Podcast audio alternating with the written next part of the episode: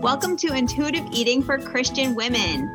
I'm your co host, Erin Todd. I'm a writer and an intuitive eater. And I'm your co host, Charlie Castle, registered dietitian and exercise physiologist. We're here to help you discover whole health for your mind, body, and soul. That's right. Our goal is to embody scripture, ditch dieting, and live on purpose. Woo! Woo! Yes, girl. Welcome back to the Intuitive Eating for Christian Women podcast. Today, our guest is Brittany Braswell. We are so excited to have her share on the topics of uncovering spiritual issues in our relationship with food and fighting against diet culture with scripture.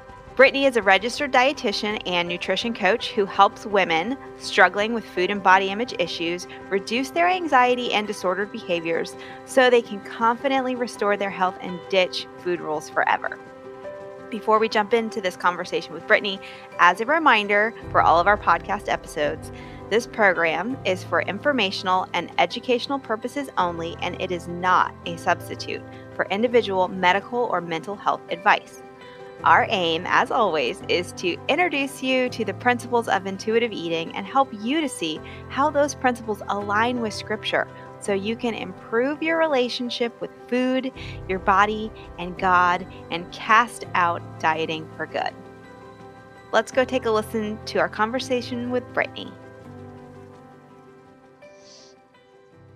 Okay, welcome, Brittany. We're so excited to have you here with us today. Hey, thanks, Erin and Charlie. I'm super excited to be here with you guys. Yeah. So um, I want to hear which came first, your food story or your God story. Take us back to the beginning. Oh gosh, yeah. Um, I would say definitely the God story started first. I um, I grew up in church. Um, I'm very fortunate to have two parents who love the Lord. Um, my dad is actually on on staff with a church and has been. He's been in music ministry his whole life. So I say my whole life. so mm-hmm. um, I, I grew up in that environment. Loved it. But something you know my faith wasn't really totally my own. It was kind of just you know you grow up learning what you're around and and it was wonderful and it was healthy but um, it never really became my own until i think i got to college. Um, and my freshman year i came into I, I, came into my freshman year in a relationship. Um, and you know it wasn't the healthiest. It wasn't the kind of relationship that like i just saw going forever or that just was you know pointing me towards the lord wasn't really helping me grow um, and so that in that that relationship kind of ended up ending um, during my freshman year and shortly after i i got involved in a small group and um, I don't know what y'all's experiences have been or anybody listening, but small groups became like my saving grace in college that really helped me get involved with the Lord. And you always hear that like cliche of like, show me your friends and I'll show you your future kind of thing. And when I look back at that, I'm like, thank God for for the healthy environment that I was in with that. And so um, that freshman year, I got involved with a small group with some amazing mentors um, that were also college students, but a few years older. And I met like my lifetime best friends, met my husband in that same small group, um, not looking for a relationship because I had just gotten out of one. But um, but he and I dated for two years or so. I mean, we were, well, let's see, we knew each other for about two years before we ever started dating, just were really good friends. And um, those mentors and those friends in that small group really helped um, just point me closer to the Lord and get get around conversation and around people that were already healthy or that were growing they were going through the same struggles as we are you know as i was in, a, in that time um, so it's so nice to have that connection i think that's something that's so important is to know like you're not alone. I think that's such a huge lie of the enemy is like nobody's going through the same thing you are. And uh-huh. so in that phase of life, especially where you're like on your own for the first time, you don't know what's going on. Um, that was really when God got a hold of me and he said, like, you need to be out of this relationship, you need to be in these.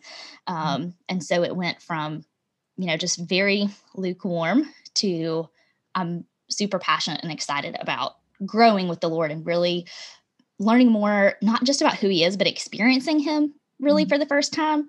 Um, so fast forward, um, my husband and I, my now husband and I, um, got married a year and a half or so, two years out of college, and um, we we moved around a little bit with his job. He had a job that that moved us around in um, like building construct like uh, hospitals and commercial healthcare and so we were moving around a little bit and we got an opportunity to help with a church plant um, in a different city and then we ended up moving we were in texas for a little while and moved back to alabama and it was i think my my relationship with the lord took an extra step when I got back to Alabama because we got involved in um, a, a, different small group with our with our same church, a different location of our same church, and um, I really was in that environment that I got a lot of freedom from things that I didn't really even realize had a hold on me.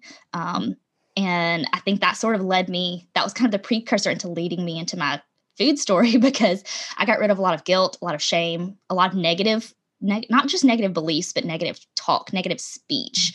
Um, and I think that is like I learned what the power of prayer is really like. And so we wrapped up that small group. I feel like my testimony is all in small groups, but but um That's really telling. That's incredible. do this together. it does. And and I think I experienced I think that was kind of my first um like really experience with just such a super healthy environment There's, is that kind of setting. And so um, just a little bit fast forward after that um, the next year my husband and i had been married for maybe three four years at this point and we were really wanting to start a family. And um, had been trying for almost a year. I don't know if i've ever talked about this with too many people before, so I'm excited to share this with you guys. Um, very personal story for me, but we had been trying for almost a year um, to start a family, and just nothing was happening. One, I don't know if it was some of my health at the time, or if maybe my eating habits were contributing to it as well. Maybe not being well nourished enough, and um, and so anyway, enter a small group again. Um, and I had been praying, you know, we had been both believe believing. My husband is a very strong believer, which I love and respect so much. And um, and so we got involved in this same church, same same type of small group.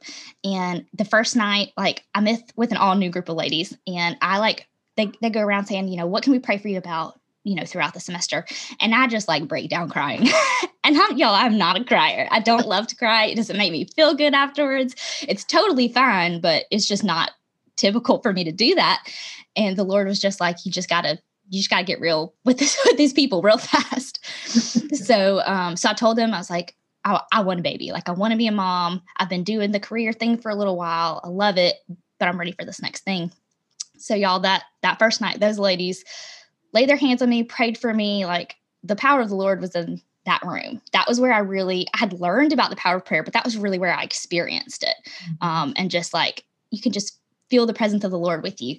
And um, so anyway, the last week, these are small groups kind of run in like 12, 13 weeks, kind of like a semester.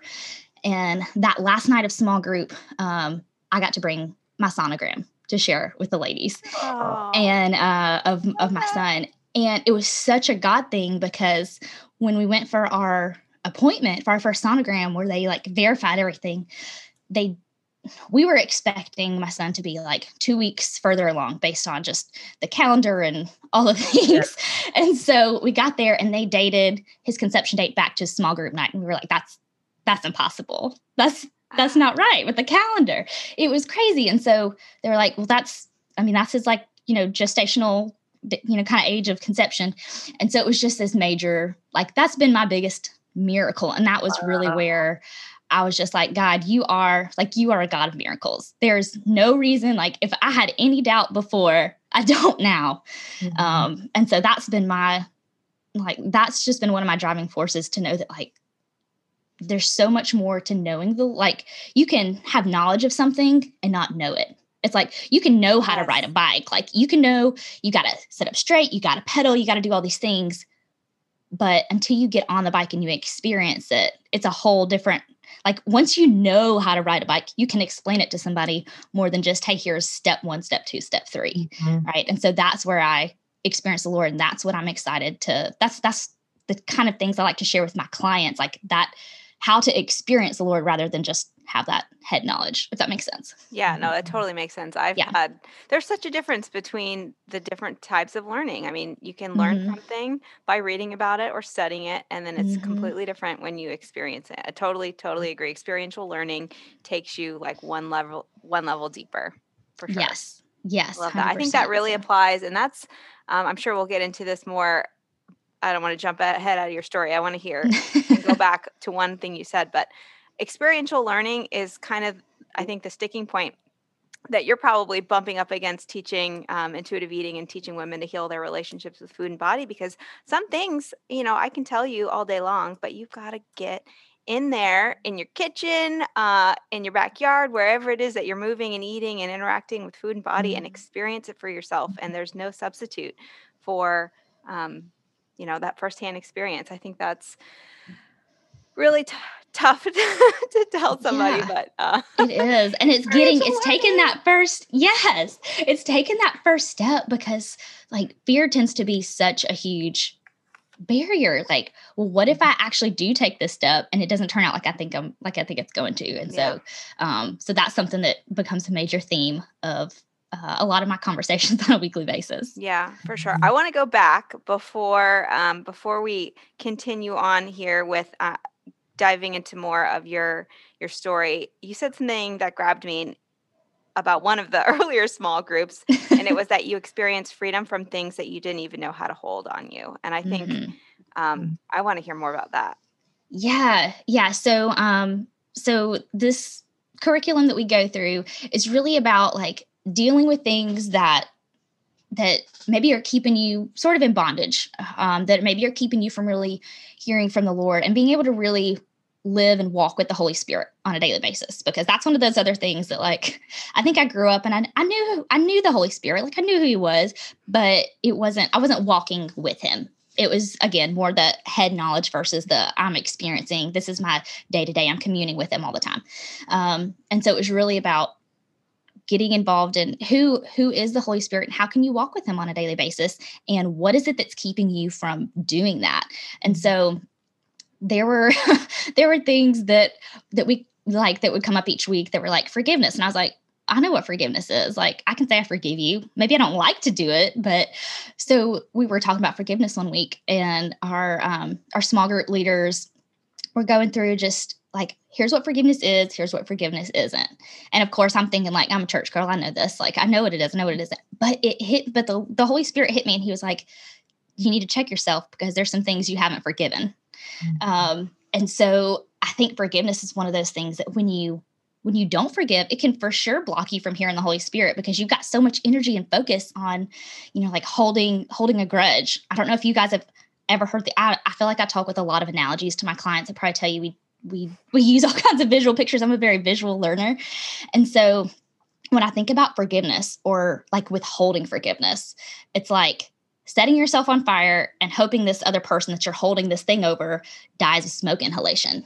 Like mm-hmm. you are causing mm-hmm. so much pain and suffering on yourself and energy that you could be focusing into living your life mm-hmm. and you're so worried about like well if i let this go and forgiveness is not saying that something doesn't matter or invalidating what somebody has said or done to you or against you. But when you when you let the Lord deal with that and you take the burden off of yourself from being the one that's responsible for holding that over them, it frees you to be able to now hear from the Lord to move forward because you're not so focused on, well, I have to do this thing. It's now I'm open to what do you want me to do? And so that was a big thing for me. Um, and then again, just like the the power that words have over you i did not realize even just like little things like i've i've never been super degrading to myself but there were things that i was speaking i was not speaking life over myself on a regular basis and i wasn't regularly declaring the lord's truth and it took and I, I think this is one thing that made me so passionate about people in the sense of like coming to freedom because on a daily basis i'm talking to people about you've got to stop you got to stop talking to yourself like that. You've got to stop putting down. You are a daughter of the Lord. Like he would never talk about your about you that way. So don't talk about yourself that way. And there were things that I was saying on a on a daily or weekly basis that I was mm-hmm. being maybe overly critical of, or that I was just you know not confident in that I had I had to realize nobody nobody but the Lord has the authority to define my identity or my worth. Like it only comes from him. And so I had to take back that authority and give it back to the Lord and say, okay, regardless of what I think so and so, it was even my perception. Like if I was afraid somebody thought something negative about me, about the way I was dressed, or maybe something I said, or something I did or didn't do at work, um, that was something I had to I had to give back to the Lord and say, okay, well, even if they don't like it, so what? In the grand scheme of things, they are not the ones that are determining my value. And so, so those were some of the things um, that I was just like, like I had to have somebody else help me open my eyes to go, okay, search my heart and, and know my ways, Lord. Like mm-hmm. I, I got some things that I've been not, not intentionally hiding, but just like not, not aware of. And so, so that was like, I, I think a big thing for me to, to open me up to really hearing from the Lord and not just, again, just reading the word and leaving it at that, but really being able to start applying it more. I think a lot of the times it's it's like you're not intentionally hiding these things, mm-hmm. but it's like they just seem normal because culture says, "Oh, everybody does that." Mm-hmm. So it's just like, "Oh, this is just like a normal part of life," and you don't realize how much of the world that is and how much it's affecting you mm-hmm. um, until the Holy Spirit kind of opens your eyes to it. Like, actually, no, girls don't have to walk around hating their bodies or themselves, mm-hmm. or, you know, you don't have to worry so much about what this person thinks about you at work or whatever. I think it's, I don't think we intentionally like hide those things. I think it takes the Holy Spirit speaking to us for us to recognize, oh, this is not for me. Mm-hmm. Yeah. Yeah. And I think Satan's so sneaky that way because when when we don't see that there's a problem, how are we going to fight it? Exactly. You know, like if if mm-hmm. there is if so, there's something that is so normalized that it's like that's not an issue. That's typical that we're not going to do anything to try to grow in that area. And so i think that's that's something huge to bring that awareness to that again you know especially within the realm of disordered eating and trying to come into intuitive eating like if you don't see the way you're doing like that what you're doing is harmful to yourself in some way whether it's your body your mind your spirit your emotions then you don't see any need to change. And so um yeah so that was that was a big thing for me and that's something i'm i'm definitely very passionate about is being able to lovingly say like hey do you see how this thing might be affecting you right now or can you imagine if this thing is gone what would be different um and it's like oh gosh yeah you know just like you said charlie like oh i don't have to I don't have to be critical of my body. Oh, I don't, you know, I don't have to think these things about myself too. I thought everybody else thought them, so it's just easier for me to think them too. Mm-hmm. So, yeah, for sure. Yeah, it's like if the Holy Spirit isn't giving you that, like voices around you could give it to you too. And it's like mm-hmm. if we're just going around in our little bubble doing our same little patterns we always do, there's nothing internally that's going to disrupt that. And I think that's kind of the trap that the enemy has us in in that cyclical little you know, our habits, our bad patterns, speaking lies over ourselves, believing them, internalizing all that, unless you get something from the outside in to disrupt that, um, it's just going to continue. So um, I think it's really powerful and difficult to be able to speak that truth to somebody who maybe has never heard it before. And mm-hmm. um, what what what is challenging about that? Like, where do you meet resistance in that and working with with women, Brittany? I'd lo- I'd love to hear about about that and more about what you do with women, helping them heal. Yeah, I think that um, I think one of just the biggest starting points is you don't know what you don't know until you know it, and when when you come to know something new, it's uncomfortable, right? The familiar is comfortable, like whether it's healthy or whether it's whether it's you know what you need is irrelevant sometimes or it feels that way um, it's just I, I don't want to be uncomfortable. I like what's familiar. I like what I what I know. I like what's predictable. Um, and so when we're trying to to work through and figure out, okay, what are these things that are keeping you trapped?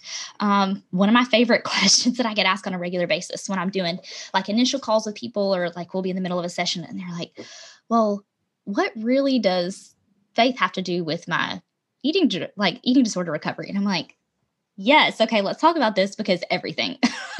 this it, it plays into everything, right? Like the the four areas of health that I I tend to focus on the most most. Um, I'm gonna trip over my words now.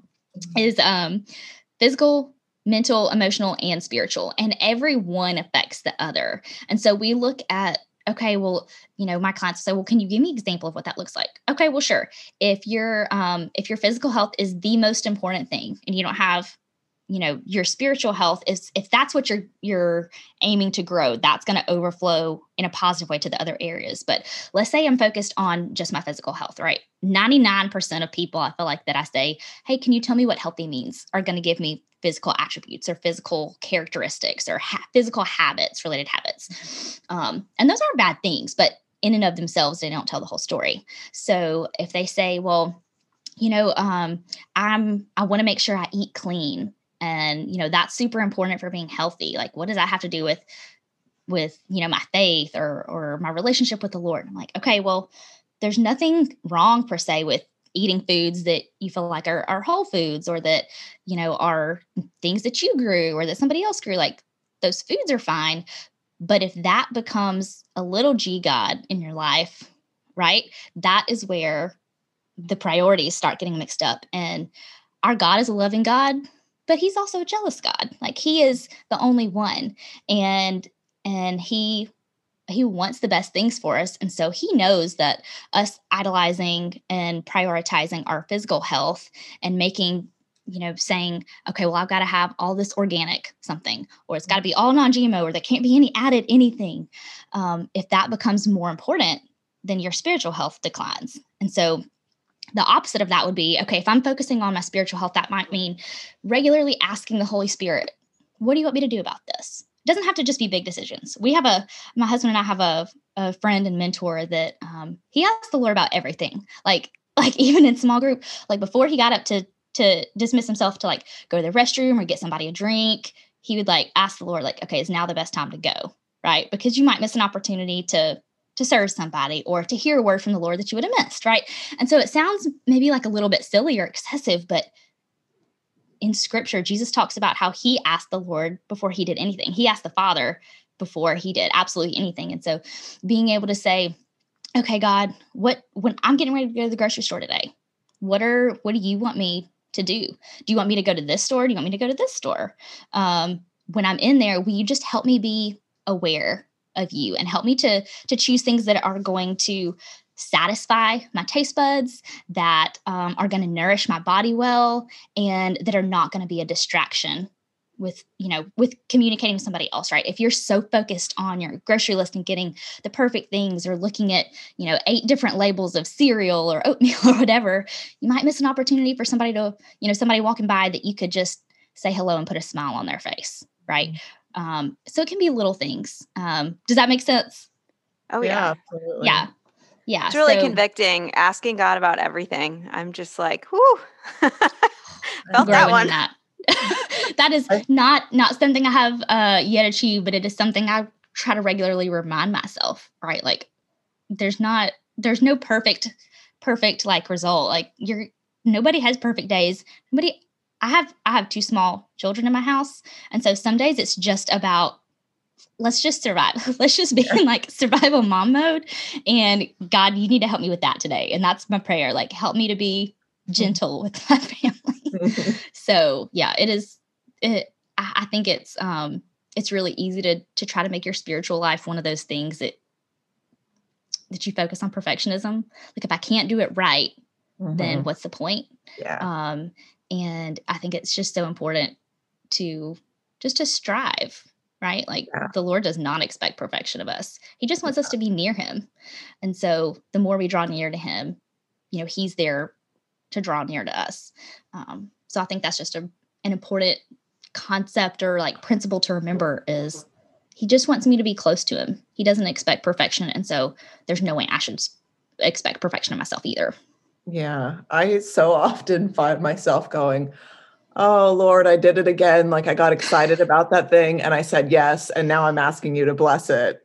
I didn't even ask you if I should do it. like I find myself with that all the time and like, okay, I skipped a step here. And so if this is not for me, like that's okay. Take it away. Like let's work on this. So um I think we're I always think of like the GPS it's it's telling you like the path to go right? But like i get off the freeway to get gas and it's like make a u-turn make a u-turn make a u-turn. Like what are you doing over here getting this gas? You're not following the path.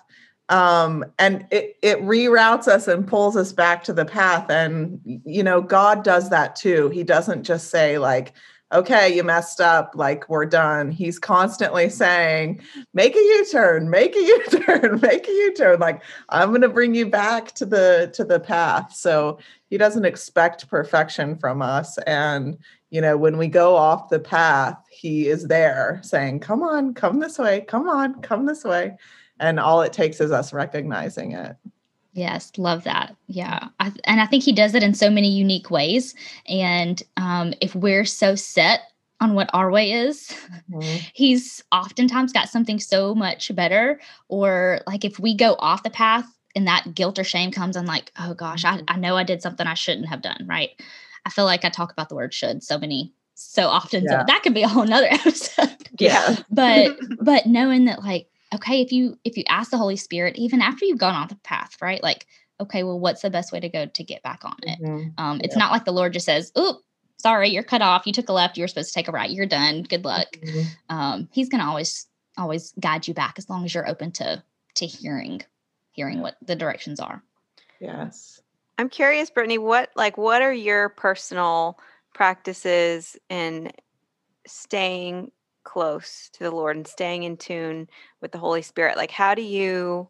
Um, I, it's a big question. It's different for everybody. How do you discern who yeah. you're hearing from, and like, what advice would you give to somebody who maybe doesn't have that continual communication open? Because it's, I mean, I got to go from thinking only about myself to asking the Holy Spirit for every decision. And that that is a big um, mm-hmm. kind of mm-hmm. overwhelming paradigm shift in how we operate as humans on this earth. But like, what what do you do that allows you to get close to that? And what advice would you give to somebody that wants to try that?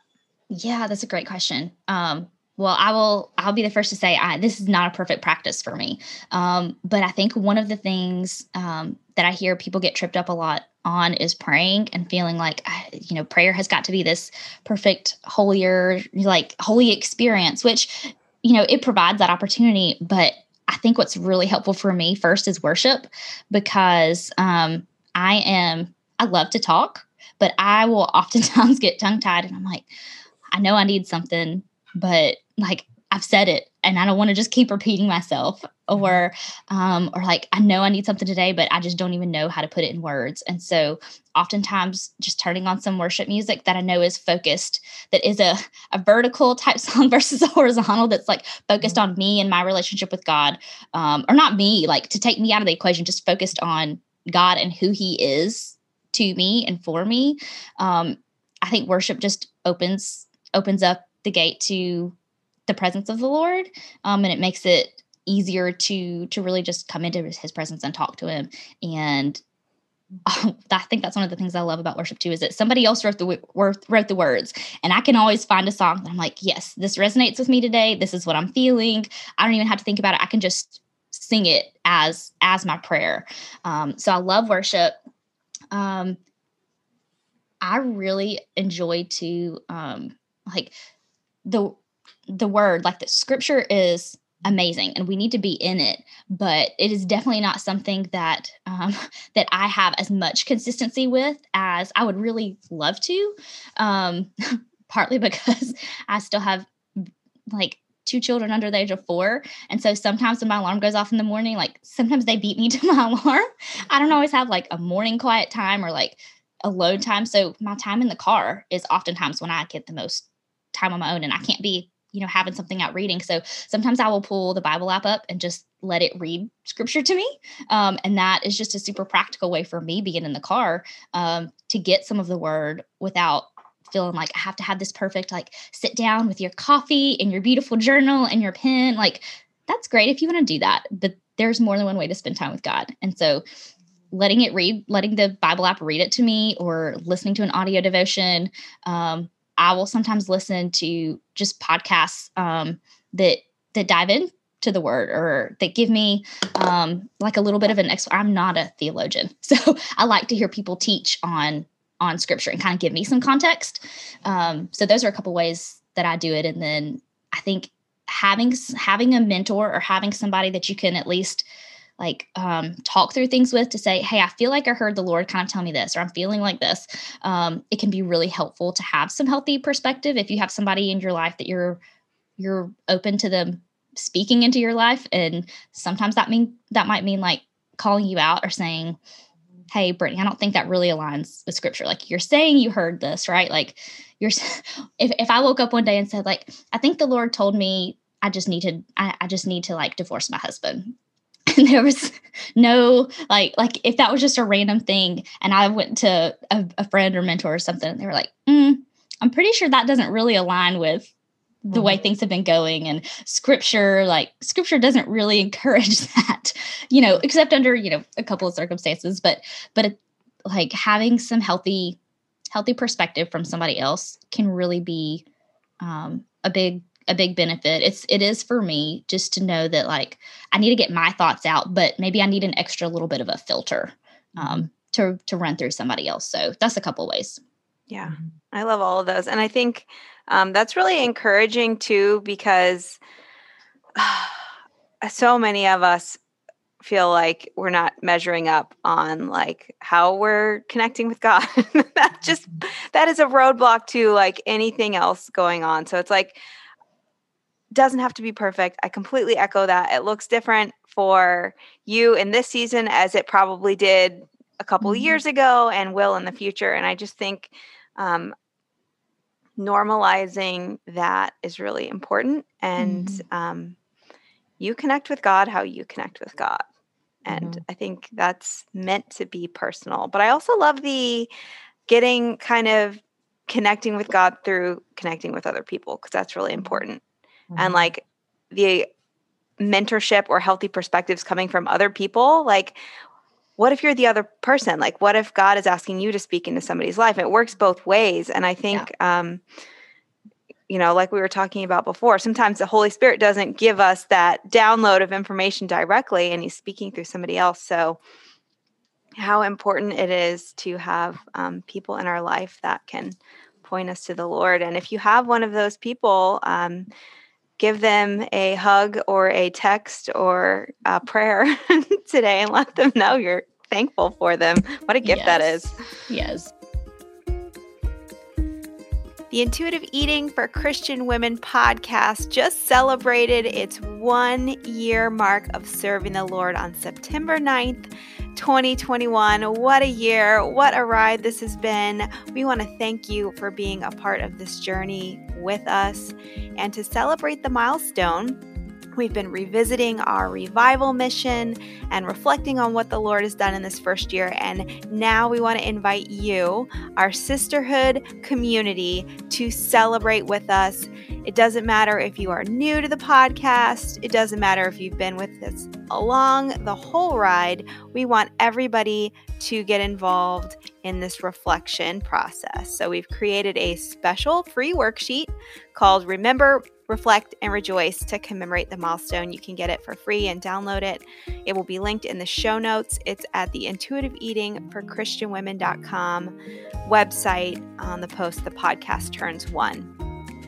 Don't miss this opportunity to take time and look back on what the Lord has been doing in your life and in your relationship with food and body. And you can do this as a personal exercise with you and the Lord, but Sister, we would love it so much if you shared your testimony.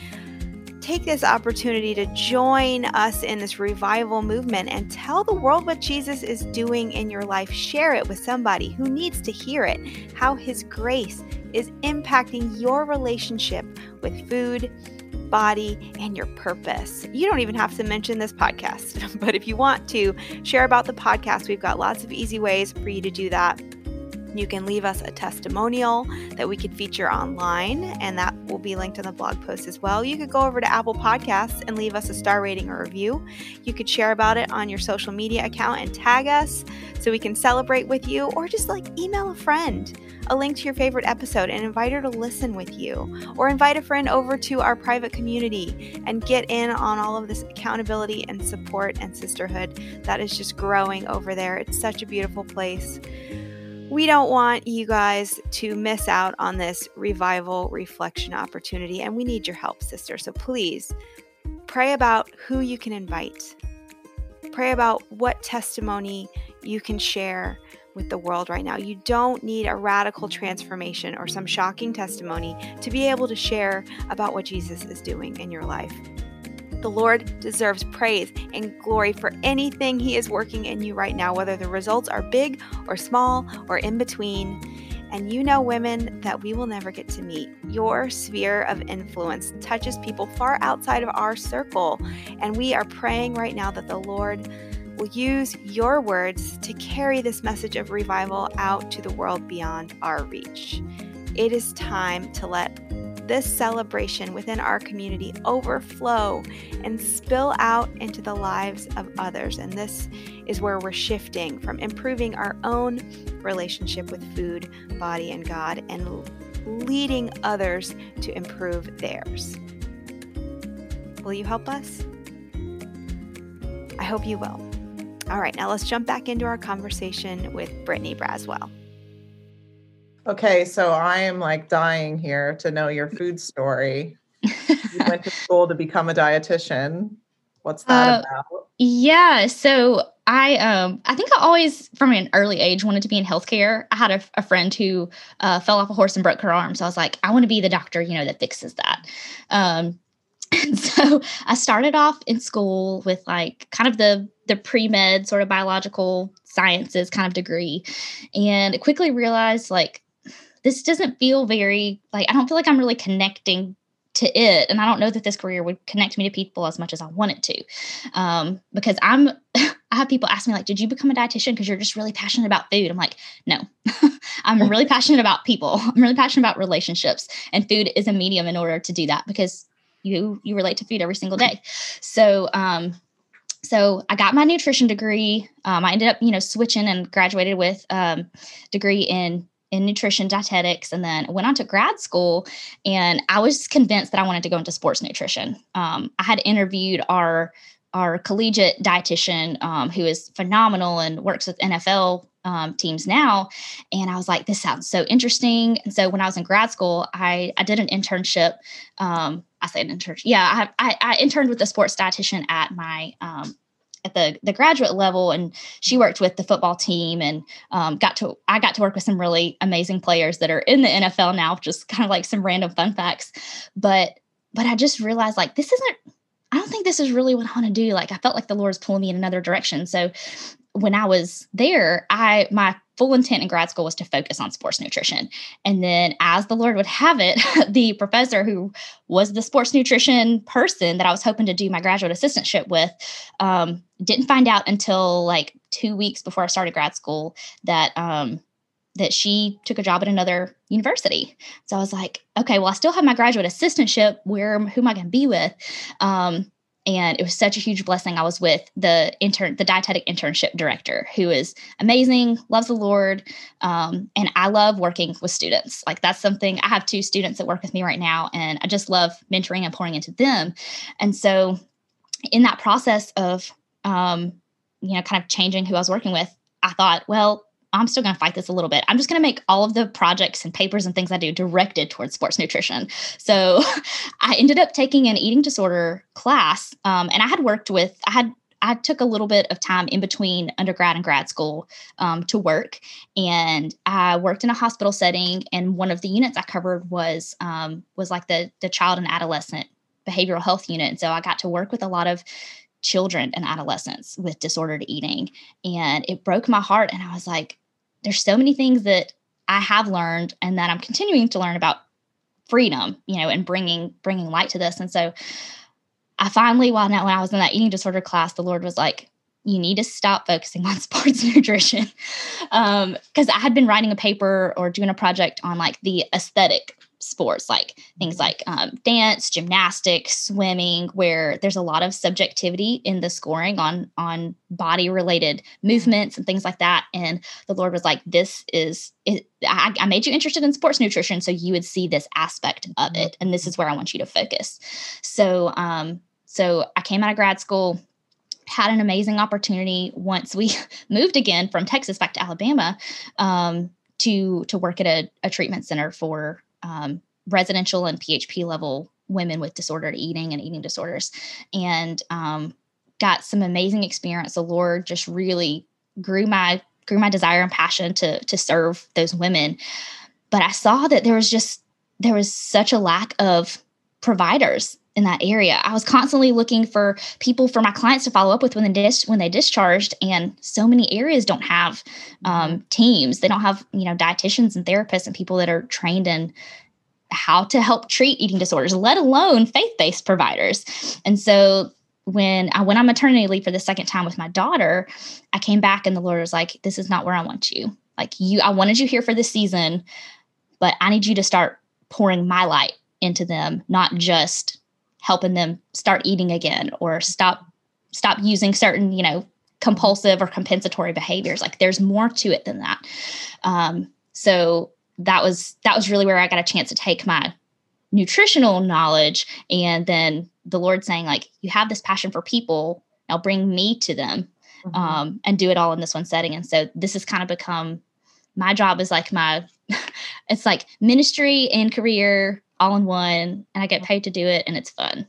And there are hard days. Like I, I love it. Um, but there's there's been things like when I was in those small groups that I realized, you know, there's those areas that I didn't have freedom from, I was now going to be able to bring to to other people and be able like it just really opened my eyes to I was even referring as a dietitian and y'all probably know this like we're not really trained in a lot of the the disordered eating and intuitive eating kind of areas. And so I was referring to things before I got into the eating disorder field.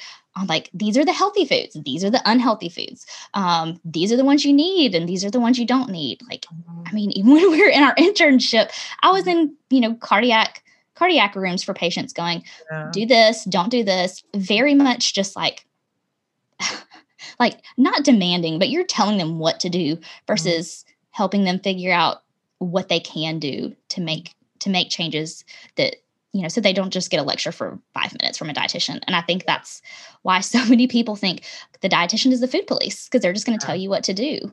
Yeah. um, and so i love having the opportunity now to work with women to to not be the food police and to be able to show them like you can do this on your own. Like you don't need me to tell you what to do. I'll help you fill in the gaps between mm-hmm. where you feel like you want to be or where you feel like you need to be and where you are but we're going to uncover the blinders along the way. Yeah, that's a, my next question was going to be. So, when did you encounter intuitive eating? When did you start learning about that? I think it really wasn't until I was. I, I think I got exposed to it in my my eating disorder class, but it wasn't really until I was like I'm gonna call it like in the trenches every day. Mm-hmm. Like I saw these women at the treatment center I worked at Monday to Friday, and sometimes on the weekends. Mm-hmm. Um, and it wasn't really until then that I started discovering more on like, wow, maybe some of the ways I've been teaching have not been as mm-hmm. as life-giving and effective as they need to be. And so it really prompted me just to want to serve them better. And so it gave me a chance to educate myself and to really start like I was practicing it already, somewhat unknowingly with some things, but then there were other principles that I was like, this is this is necessary and this is needed, especially in this area. So um, I would say probably it wasn't really until the last four or five years that um, that I really dug into it and saw not just the research behind it, but the practical application and the ministry opportunities that come with people growing in their relationship with the Lord as they repair their relationship with their body and with food. Yeah.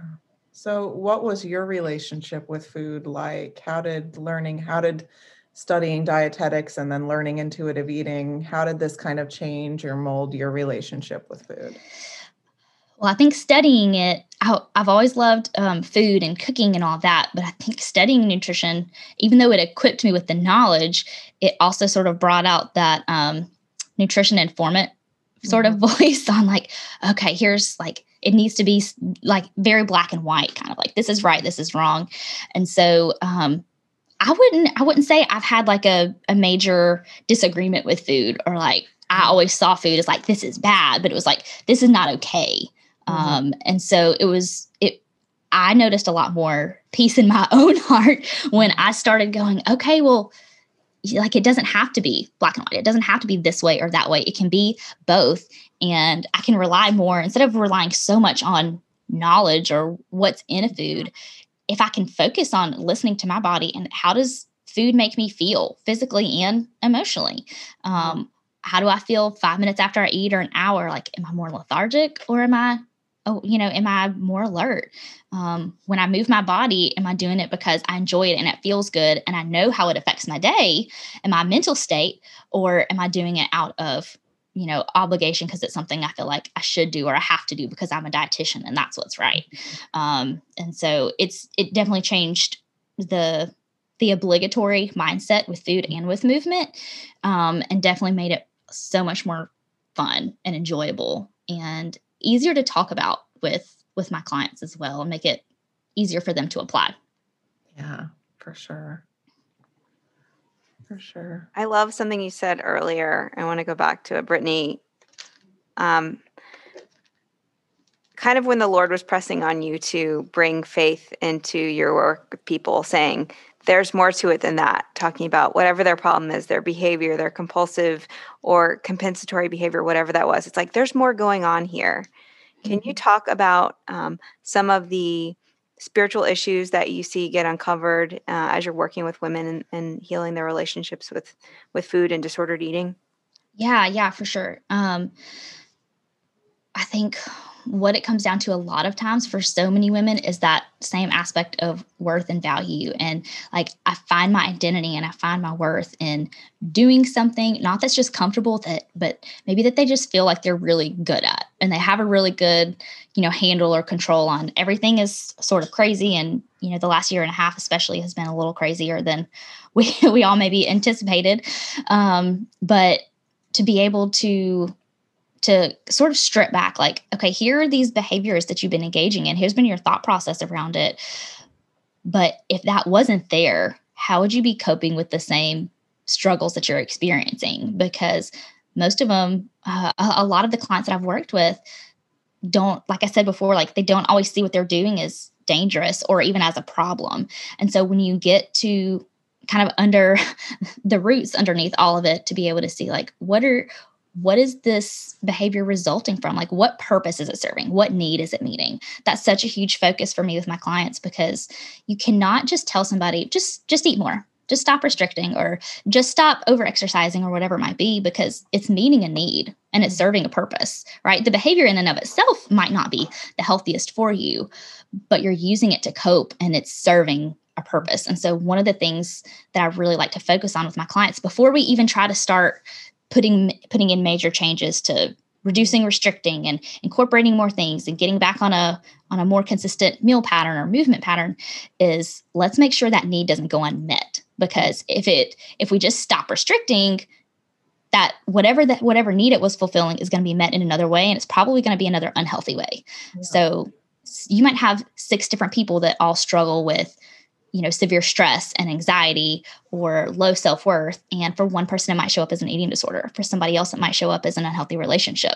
For somebody else it might show up as substance abuse. And so it all comes back to we got to still have the need fulfilled and oftentimes there's a there's a spiritual gap there. Like there's a need that the lord wants to fulfill for you that maybe you have been relying on other people to do it and because people are imperfect you've been let down or you've been hurt and you feel like well there's nothing that can sort of close that gap now or, or fulfill that for me. And so when we can uncover what those needs are um, it allows us to bring the lord into the process and rely on him in practical ways and you know mindset ways um, to really focus on let me go to the lord as the first response and not the last resort um, and bring him into the process. So um, that's one thing I love about incorporating and not even just incorporating like i think this whole process is spiritual warfare like fighting disordered eating. And so really being able to go to battle with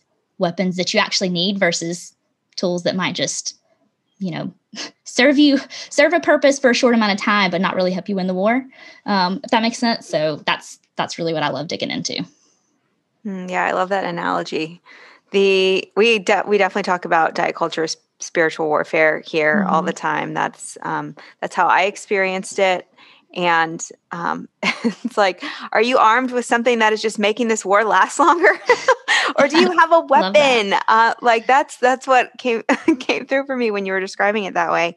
So what uh, what weapons do uh, do we have available to us to fight to fight this spiritual oh, warfare? God.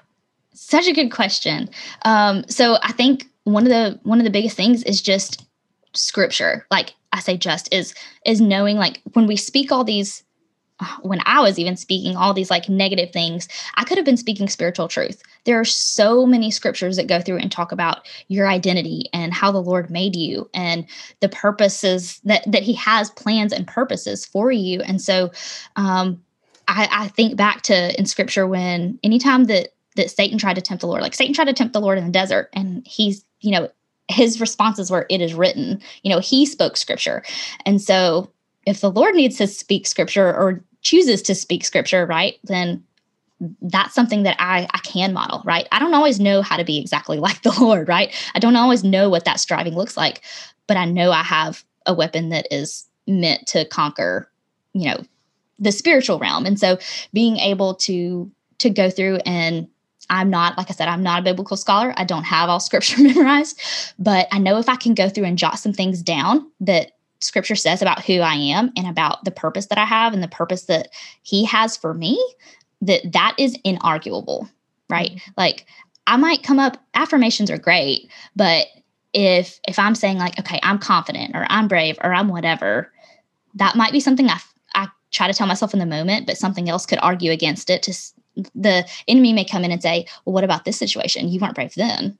Or what about this? You weren't you weren't confident. But there's nothing that can argue scripture. You know, once you decide that it's truth and you you make that decision for yourself, um, I think that's the biggest weapon we have available. So the one caveat I will give to that is you've got to be careful. I've been learning this more lately about cherry picking scripture. You can't yeah. just like go to Google and say scripture about anxiety and then just take a verse out of context. I think it's so important to make sure you're reading you know, maybe even just a good rule of thumb is like 10 verses before 10 after or you know something to to help you know like what is it referring to in that moment? Um because you might find a verse that says something that you might take as feeling condemning in the moment right? But when you read it in context the lord is never gonna um, put you down right? Like he's gonna encourage and build you up. You may have some times where you get some construction and you need to hear some feedback but um i think scripture is the main um, the main thing for me that that I know will not ever fail me. Mm-hmm. Amen. I totally agree with that.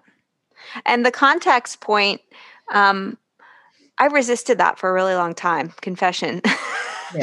I think verses would fall into my lap, and I'd be like, "Let me just hold on to this one for a while." And only until I actually got into truly studying and understanding um, you know where this fits in the whole bible not just in the particular book it was in or the, anything like that you get so much more meaning out of it so let me just encourage whoever is listening that might resist the daunting uh, challenge of really studying and really digging in to try and understand mm-hmm. it you will get a benefit from that mm-hmm. beyond um, what you can imagine and Yes. When you have like deep layers of meaning to that verse, when you pull it out as a weapon, it is that much more powerful. Mm-hmm. For sure. Yeah, that's um that's something like I said that even if it's just one one scripture a day or one like short passage um, it can be so helpful and and then taking it and asking the lord like maybe even before you go to read say lord make this come alive to me when I read today. Like, help it to not just be words on a page, but speak it to me and help me to apply it and help me to understand it because scripture is God breathed, right? But it doesn't always feel easy to understand. So when you ask him that before you go into it and say, okay, open my eyes to what you want me to get from this today, it becomes a lot more real and applicable. And you're looking for ways that he's trying to speak to you rather than just, okay, I read this, now what? Um, so I think that can be a really helpful, just short little technique um, to go into it and, and get more out of it. Yeah, totally agree. It's amazing, right? Like it's kind of it's kind of amazing that we have this weapon available that is mm-hmm.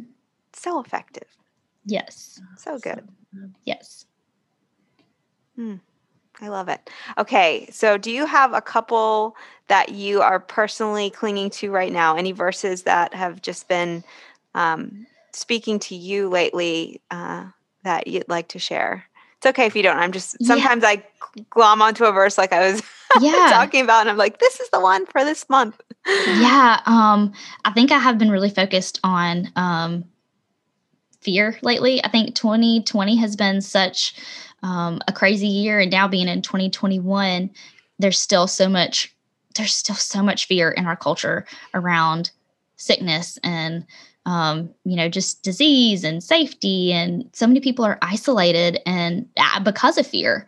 Um, and so I love um, in First John where it says, "There's no fear in love. Perfect love casts out fear, drives out fear, um, because fear has to do with punishment. And the one who fears is not made perfect in love. And so that's First John four um, 18.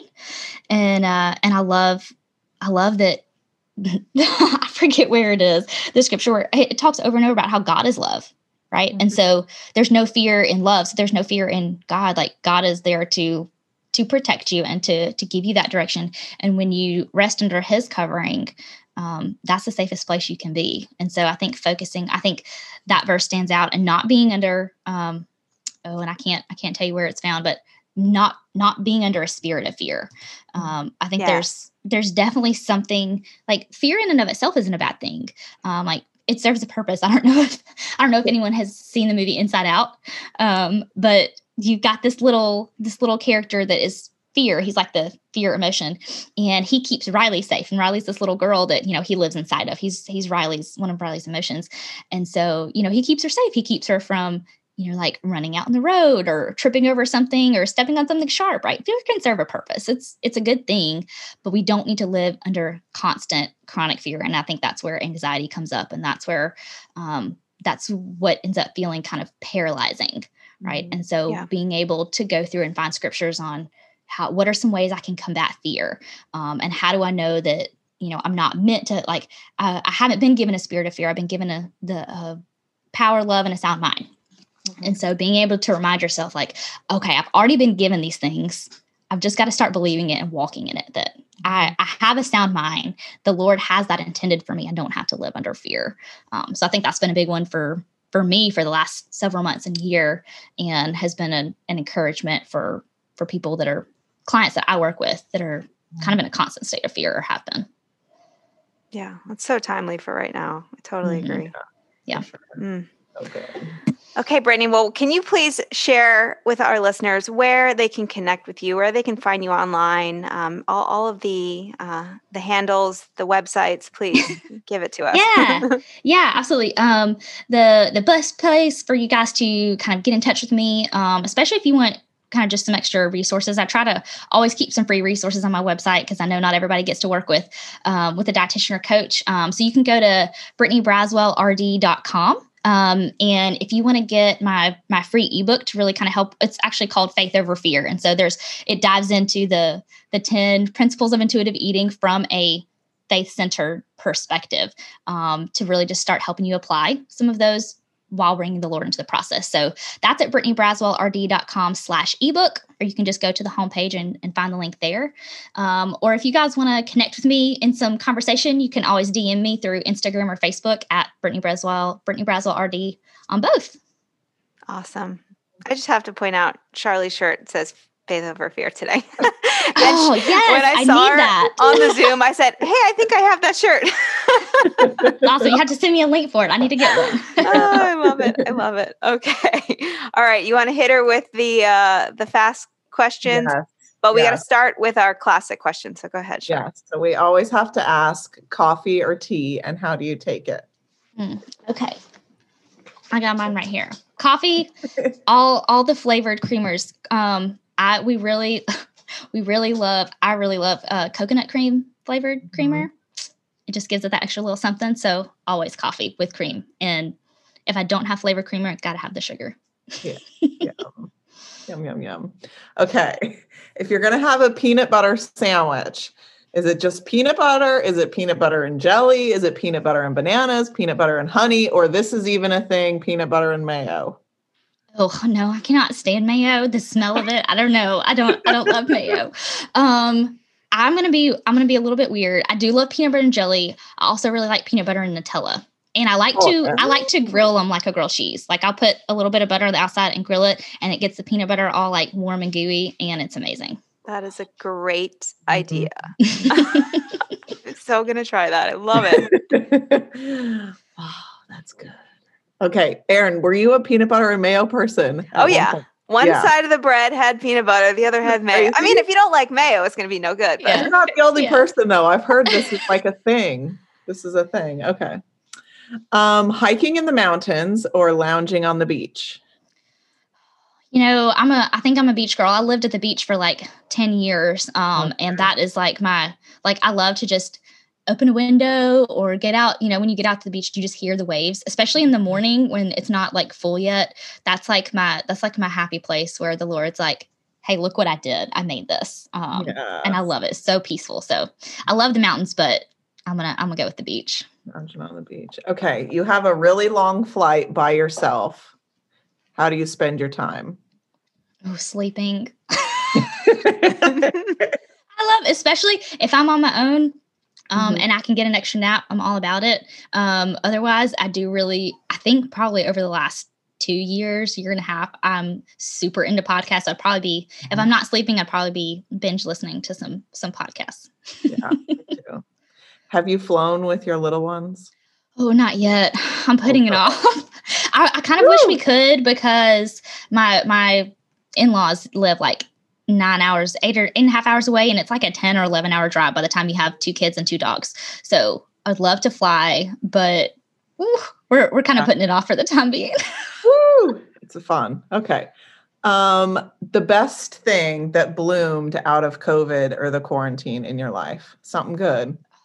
Slowing down. Yeah. I um I have always been like a schedule. I got a busy, busy, busy. Um, thank you to my dad for instilling that in me. Love my dad, but yes, busy, going all the time. And it has just really helped me slow down and like appreciate things and know that like it's not the end of the world if I get somewhere five minutes after I wanted to get there. like it's not going to come crashing down. So slowing down has been a huge one. Um, and it was really hard. My my little one, my youngest one was, or both of them, I guess, were out of daycare for a while, Mhm. um, which felt chaotic. But then it also, I got to see so many milestones. My my little one was born and my youngest was born in November of 2019, and so I got almost her, I think her first like 10 months or something, minus the first month or two um, after maternity leave, I got to see so much of her growth and development that first year that I would have never gotten to see if she had been in daycare the whole time. So that was a that was a huge kind of blessing in disguise. yeah. Mhm. I love it.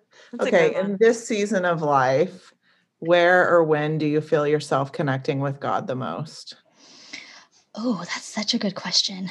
Um, I think most anytime I'm in my car by myself because I get now that I don't now that I work from like a home office and I don't have a commute to work anymore. Mm. Um, that is like my time that whether it's listening to a podcast um, to try to grow my faith. I was doing that this morning on my way to, on my way back from daycare, um, or or listening to some worship. Like I think I'm I've just been really really into worship here the last year because it is something that calms me. Like it's hard for me when I'm stressed or anxious sometimes to go into prayer and be ready to hear from God. But when I started, even just with one worship song, like there's something different by the end of it than where I started. So that's worship is is kind of my thing right now. I love my time in the car too. I always say like the moment that I drop my son off and then like driving to work, it's like five ten minutes, but it's like silence. Yeah. I can pray or whatever. And I'm like leaving work to pick it like it, this is my time. This Yes. is like the, yep. I have, Yes. I have freedom Love it. five to ten minutes. yeah. And it's love uh, important time. Yes, yes. So good. Well, thank you so much for being so open and honest and sharing with us. It's such a blessing, Brittany. Yeah. So thank you, Charlie and Aaron. I have absolutely loved it, enjoyed it. Um, and thank you guys for inviting me. Yeah. Would you close us in prayer, Brittany? I would love to. Father God, we just praise you today, Lord. We just um, we just worship your name and who you are. We thank you for just how big and how great you are. Um, we thank you that even though we can't always understand you, that God, that is such a great thing because you are too big to fit in our minds. And we just pray that um, I pray over everyone listening to this conversation today, Lord, that you would just pour into their lives. I pray that you would um, show yourselves to them in a new way, help them to not just know you, but to really experience you and experience your love and your goodness. Help them to know that they have purpose in their lives, Father God, that you have a divine plan for them, um, and that it's okay if they don't know what it is right now because you have such a, a beautiful way of revealing that to us. So I just pray blessings over um, Charlie and Aaron and all of the listeners, Lord. Um, again, just just make yourself known to them um, help them to experience you and and bless them in some amazing way today to show them your love and um, and how close you are to them we love you so much and we pray all of these things in your precious holy name amen Amen. Amen. Thanks so much for listening to this episode of Intuitive Eating for Christian Women. We are so grateful for you. If you are ready to help us spread this revival to other women who need this anti diet message, would you go ahead and visit the podcast website and support us? It's intuitiveeatingforchristianwomen.com slash support. There you will find the link to easily leave a testimonial and links and instructions for leaving a podcast review over on Apple Podcasts. We so appreciate your support and your prayers. You are a blessing to us, and thank you in advance for helping us spread this revival. We will see you in the next episode.